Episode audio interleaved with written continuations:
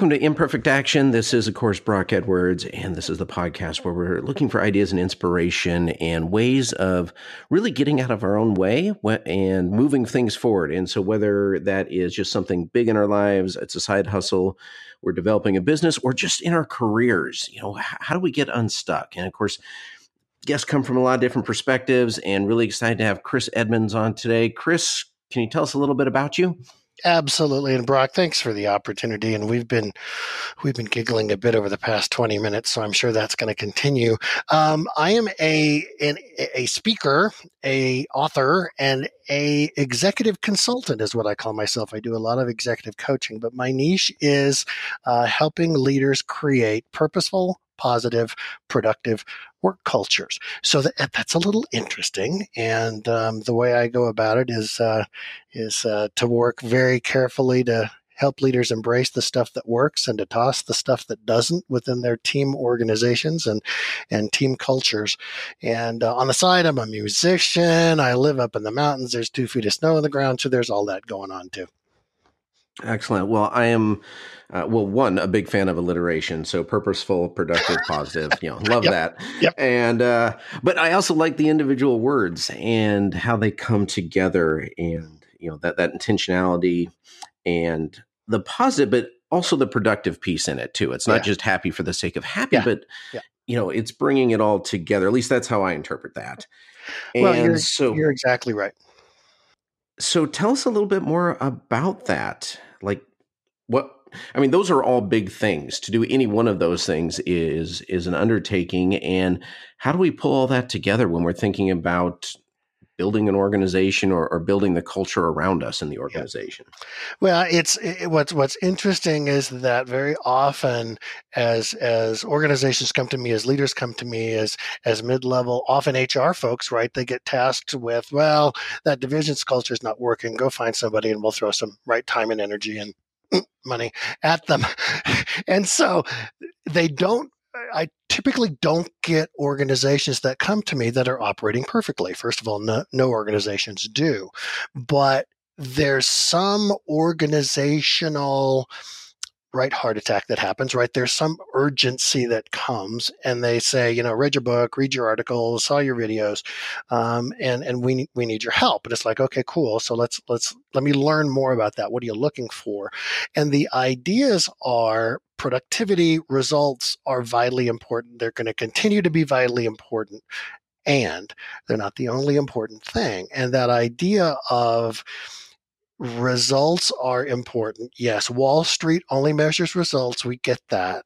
Um, but the reality is that if you've got these humans who have choices, hmm, and in a great economy, we may not be in a perfect economy, but it's way better than it was 10 years ago. There are way more opportunities for these employees, these team members, these, you know, brilliant contributors in your organization to go, I'm not being validated here. I'm not appreciated here. I'm going to go elsewhere. So the idea of how do you craft an organizational experience, right? The employee experience that actually honors people's contributions, honors their ideas, doesn't demean, dismiss, discount. There's that alliteration again. So the idea of productivity as an output is great.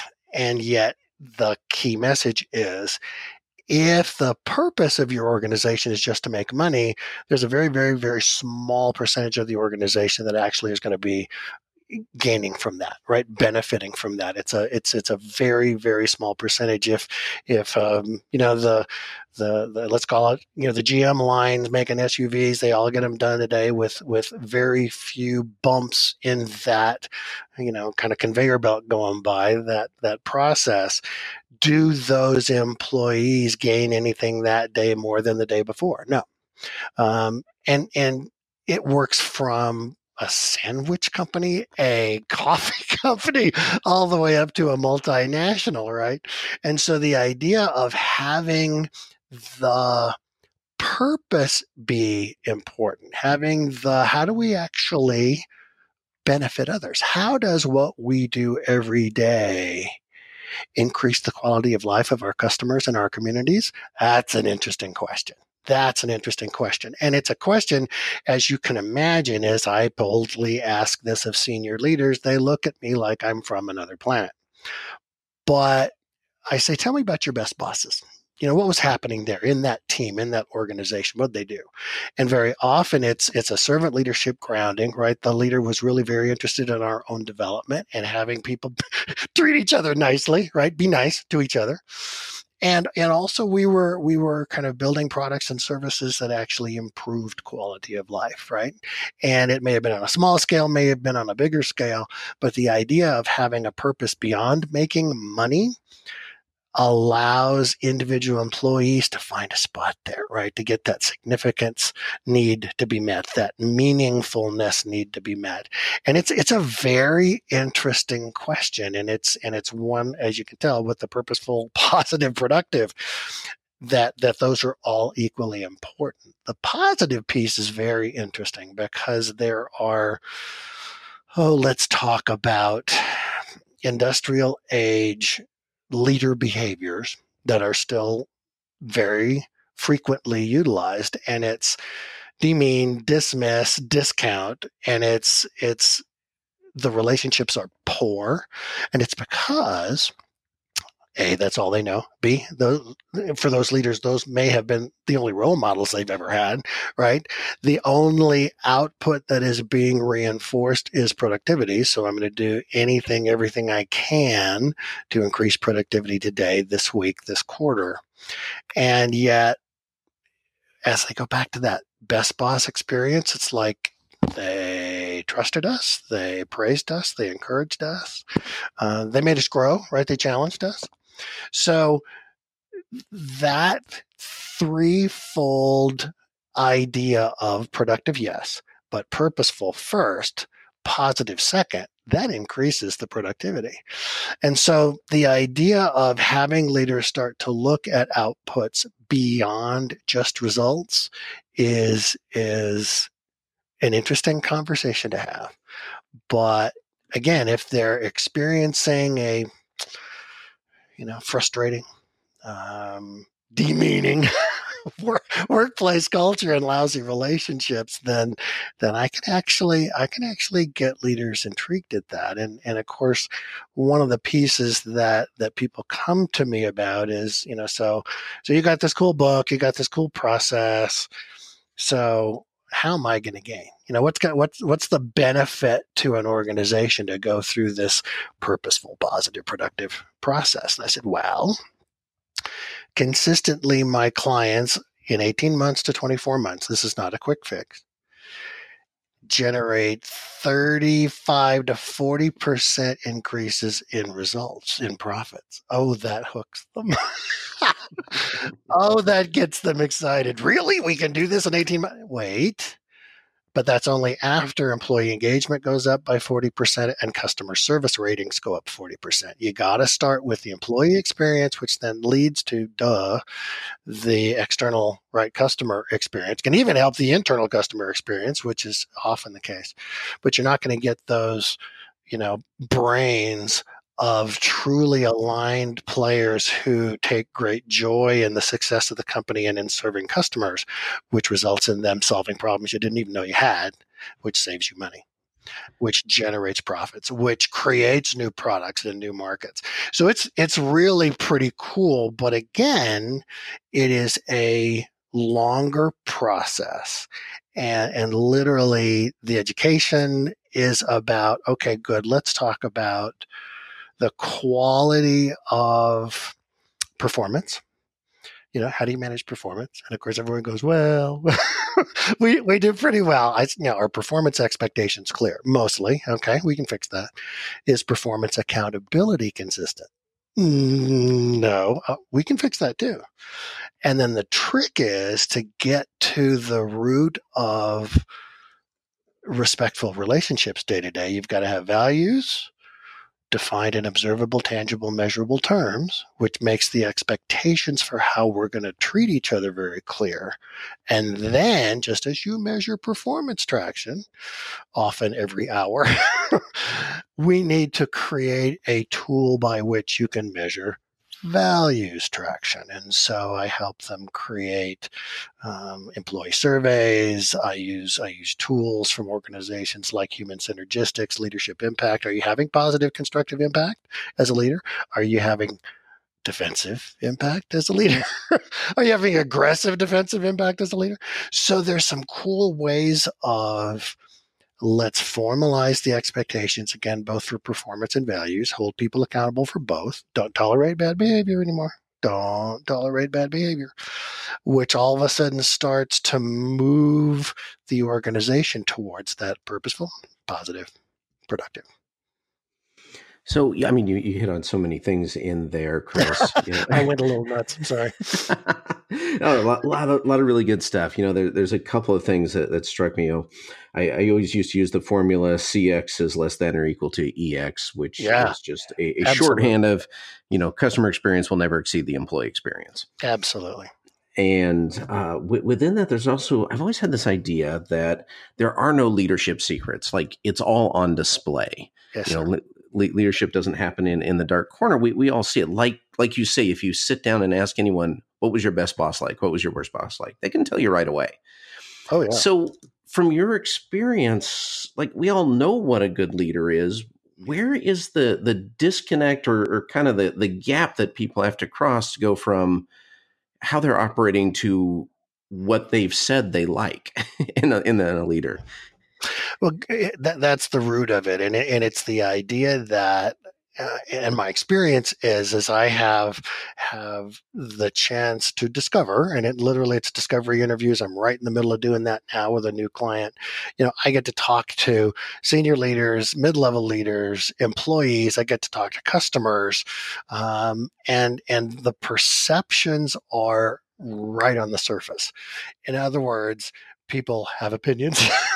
if and, and if here's here's this quote safe environment, I'm saying you know yes I'm going to do a summary document, but I'm not going to say George said X or or, or Rosemary said Z or what. It, it's, it's it's about trends, right? It's about patterns, and what what we discover is great leadership practices are are as you say extremely well known. What happens though is under the pressure to perform then we can go to the quote lowest common denominator, which may not be being respectful. It may not be being consistent. It may not be being kind, God forbid, because the only thing that I'm being measured upon, the only thing that I am incented to do is to move the needle on this output.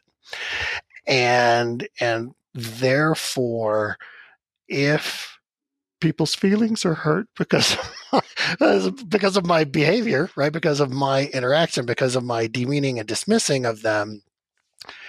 Well, tough crap. It's not relevant. No one's measuring that.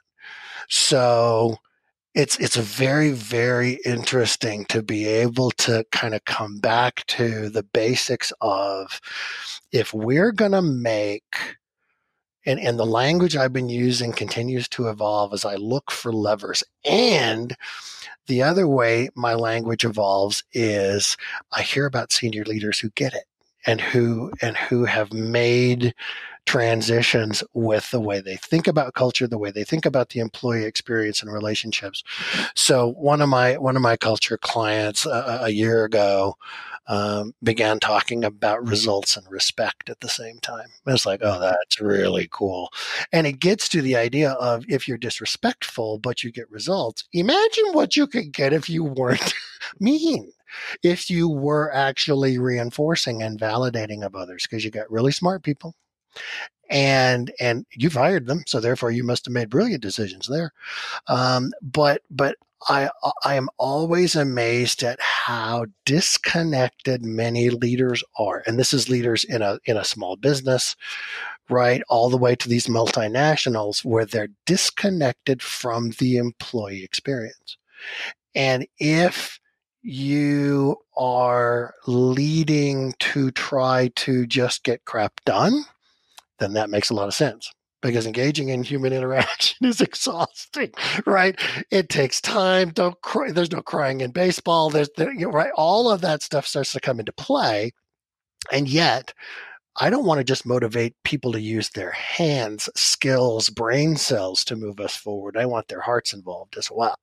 And that's, boy, that's very much a, a, a servant leadership kind of a, kind of a focus. So what I do and, and, and, and the way that I have understood that my education of leaders needs to start with information and then it needs to start with data and the transition from information to data starts to move them into a place of undeniability about their impact.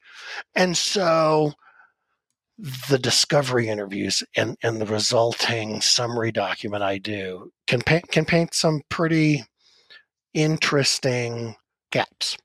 And what I do is I say, it seems that these people feel this. Isn't that interesting over there? You know, I'm not saying you're a dick, right? I'm saying this is this is how people perceive this team and and the norms in this team and this is how people feel. It's very cool. It's very interesting.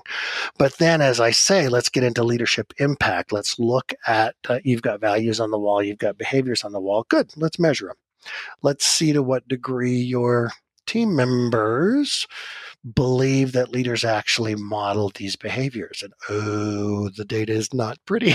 and that's not bad because it allows us to begin to, and you said it very well, we know what good leadership looks like. And if we're not doing it, then there's some logical consequences. And so let's look at those consequences. Let's see what you know the degree of trust and respect is you know, between employees, much less between, you know, frontline team leaders, mid-level leaders, senior leaders.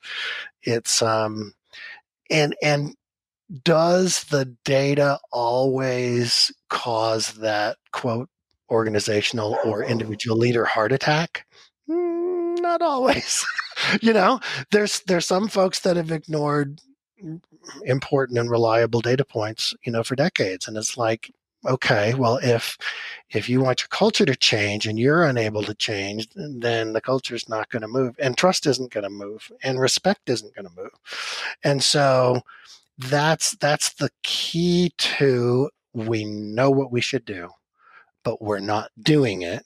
And therefore, if you want to increase retention, you want to attract these young, brilliant minds, you want to have these employees feel like there's no better job they've ever had, no better leader they've ever had, they feel validated for their ideas and efforts, then you have to treat them that way. It's it's so black and white, um, but it's but it's the evolution of information, undeniable data. Does that help? Yeah. So so let me ask you, Chris. So leaders have to make tough decisions. Not everyone is going to agree with the decisions that, that are being made. Um, not everyone or anyone enjoys being held accountable. Yep. And so where is the balance point there between, you know, that the, the results and the respect and creating this great work environment with also the acknowledgement of not everyone's going to agree with the direction or individual decisions? Yeah, yeah, boy, great question. And it's and it's an interesting one because the idea is that we're going to change the rules. We're actually going to make values observable, tangible, measurable. We're going to use behaviors, which allows us to measure them, which then allows us to get undeniable data, right? Around either you do operate according to some of these values and behaviors, but you don't on these over here, and that's a problem. So there, there's first of all that education of as you get more clear with your expectations about how you want every leader and every employee to treat each other and customers, then people are going to come to a line in the sand. They're going to say, well, finally, you know now now we can actually um, hold each other accountable for respectful treatment right? Um, and by the way that that takes a while. That that that to learn how to have difficult conversations is great but then there's the high performers who are going to thumb their nose at your values and then your decision has to be if our values are as important as the results we want you can't stay here right and you could be a senior leader, you could be a division president, whatever. if you continue to behave that way, if you use that language in that manner, you can't stay here. And and wh- where this gets interesting, and it's such an interesting fear. It's like, well, but he she makes us a lot of money. And I said, yeah, but they lie, cheat, and steal. Is that okay? right? Are you sure? That tainted money, you know, and I kind of, you know, I get someone who says, it still spends pretty good. Okay, now wait. you know, there's what do you want to stand for? You know, what do you want your organization to to be known for? Would you want your kids to come work for him or her? And all of a sudden we get to the mm, eh. so so the cool reality is and and I tell senior leadership teams, I tell business owners, you're going to lose some people. That's okay. That's okay. Either they're going to wait and test you, and you're going to have to say, Chris, Chris, Chris, you can't work here anymore. By the way, that's the way it happens. It's not a difficult conversation. It is simply, these are our rules. You're not following the rules. You can't stay here. Love you, right? Or don't let the door hit you on the butt on the way out, right? Whatever it is. But you got to have those conversations. You can't tolerate bad behavior anymore. The the issue is that some of those let's call them high performer low values kinds of combos they'll leave and is that okay well i don't want to lose the money. Oh wait. Does everybody else know who's the ones that are behaving badly? Oh yeah. So if they leave either because you engage them in conversation and lovingly set them free or they self-select out what you're going to end up with is talented people who do live your values, who do treat others respectfully. And over time, would that be a benefit to your culture and to customer relationships and to sanity of your employees? And and again, on and on and on, all these things begin to, to, to multiply, which is a beautiful thing. So, so you're right. There's there's an interesting challenge around if we craft these new demands. Some people are going to leave. That's okay. Here's the other thing, though, which is fascinating. Um, this happened, oh, 2002. Um, a client who um, had a senior leadership team member who had joined the senior leadership team a couple of years before, who had been a union laborer in their plant and had become a union steward, had been around for 20 years, had been a, as you can potentially imagine, a vocal person for the employee experience. And this guy, uh, this was up in Gatineau, um, up in Ottawa. Um, they said I talk funny, and I said whatever. I don't I don't speak French, right? So you got to help me, right? But Luke was brilliant, and he came in with with this incredibly deep and rich understanding of the employee experience and realized that without a voice on the senior leadership team decisions we're going to miss right the the it's trust isn't going to help. It, it's not going to move the needle on trust and respect. He was brilliant, but he was still pretty vocal. You know, I'd be in I'd be in meetings, and Luke would go, "This is all well and good, but this doesn't help the boys." Right? It was mostly men um, on the floor. Very well. We got to keep talking. We got to keep moving. It was the coolest thing. So in that particular instance, as that leader, that plant manager began to adapt the, the culture and, and to make respect important. Before I got in, they saw this potential in this guy. And so you can actually have a person who is perceived as high performance, low values, absolutely embrace the values if they see the light, if they see the benefit, if they see that you are serious. So, can you save people? Can you fix people? Yeah.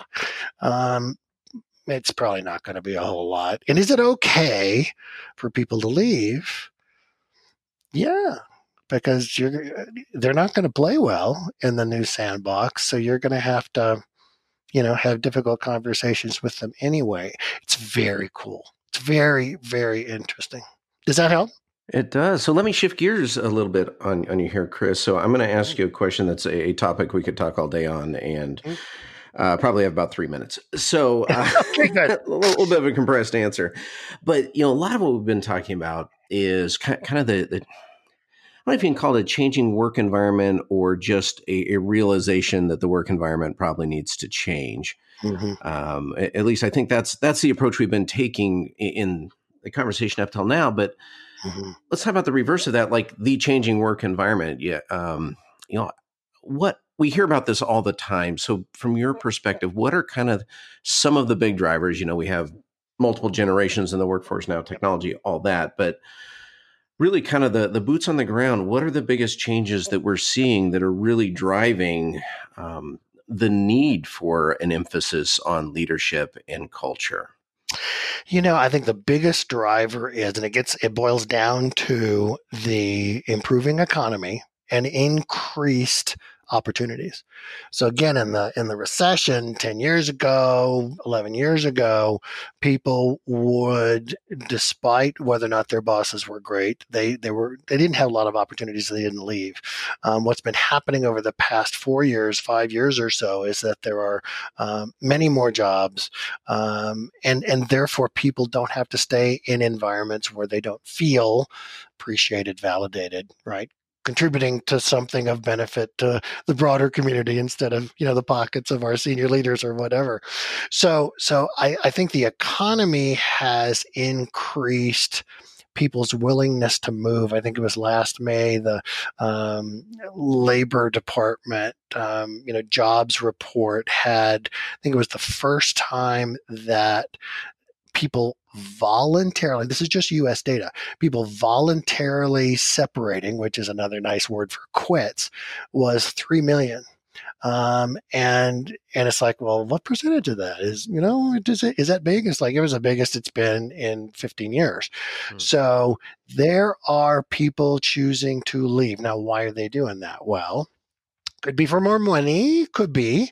Could be for you know spouses opportunities you know partners opportunities what have you.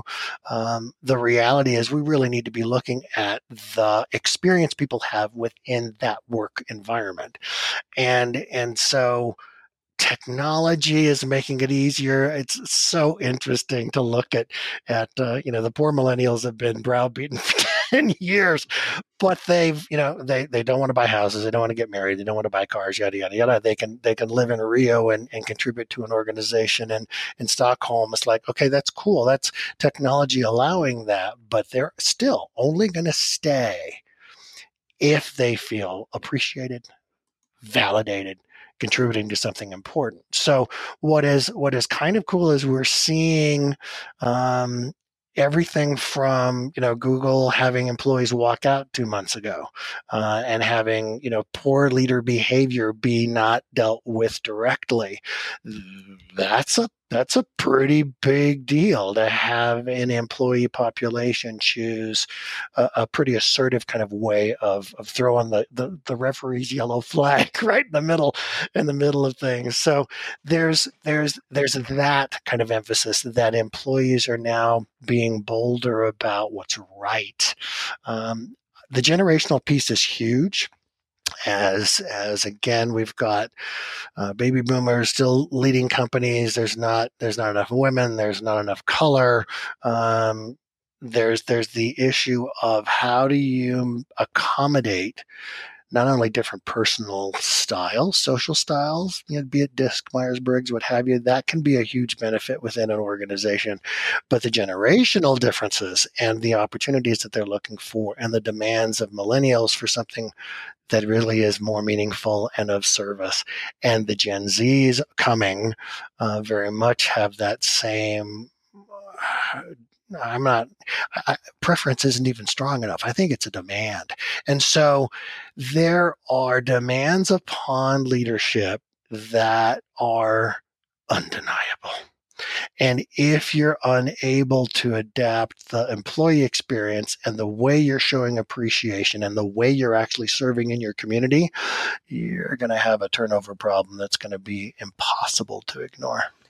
Well, we could talk about this uh, for for quite a while, Chris. I mean, we're we're, we're hitting on all the things I love we talking could. about: culture and leadership, and just the changing work environment. And we didn't even get to like cars and music sure. and guitars and anything like that. I mean, you know, yeah, yeah. I mean, that, that, that's a that, that's a different later. conversation, but uh, still a very fun one. So, uh, just to wrap up here, uh, where can people find you? They can find me online at drivingresultsthroughculture.com. Uh, all, all spelled out, no dashes, no hyphens. Uh, I'm on Twitter at SC Edmonds. I'm on Facebook. I'm on YouTube. Um, I do twice a month um, video clips called a culture leadership charge that are three minutes in length and uh, hopefully browbeating and inspiring leaders to be more intentional about the, the quality of their work cultures. So uh, that's probably the best way for people nice. to find and me.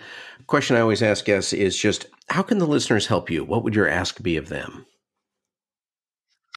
You know what I'd love listeners to do is to is to start to pay attention to the quality of their work culture. And if it's a culture that is purposeful, positive, productive, then embrace it, reinforce it, brag about it, right? Let's get people to come and and work with you in that great organization. But if it's more towards the demeaning, dismissive, discounting, there might be a better place for you to to make a living and to invest time and energy in your career. And if you're a leader, just invest time and energy in looking and listening. Uh, and if, if, if you're so inspired, uh, get my book, The Culture Engine. It's set up with work sheets at the ends of each chapter. I've had leaders of individual teams use it to start to tweak their own culture in the midst of what might be a not so healthy culture. They create great ones. So um, that would be immensely gratifying if nice. that happened. Well, thank you so much for being on, Chris. Appreciate it. Brock, so much appreciate the opportunity and, and very much enjoyed the conversation.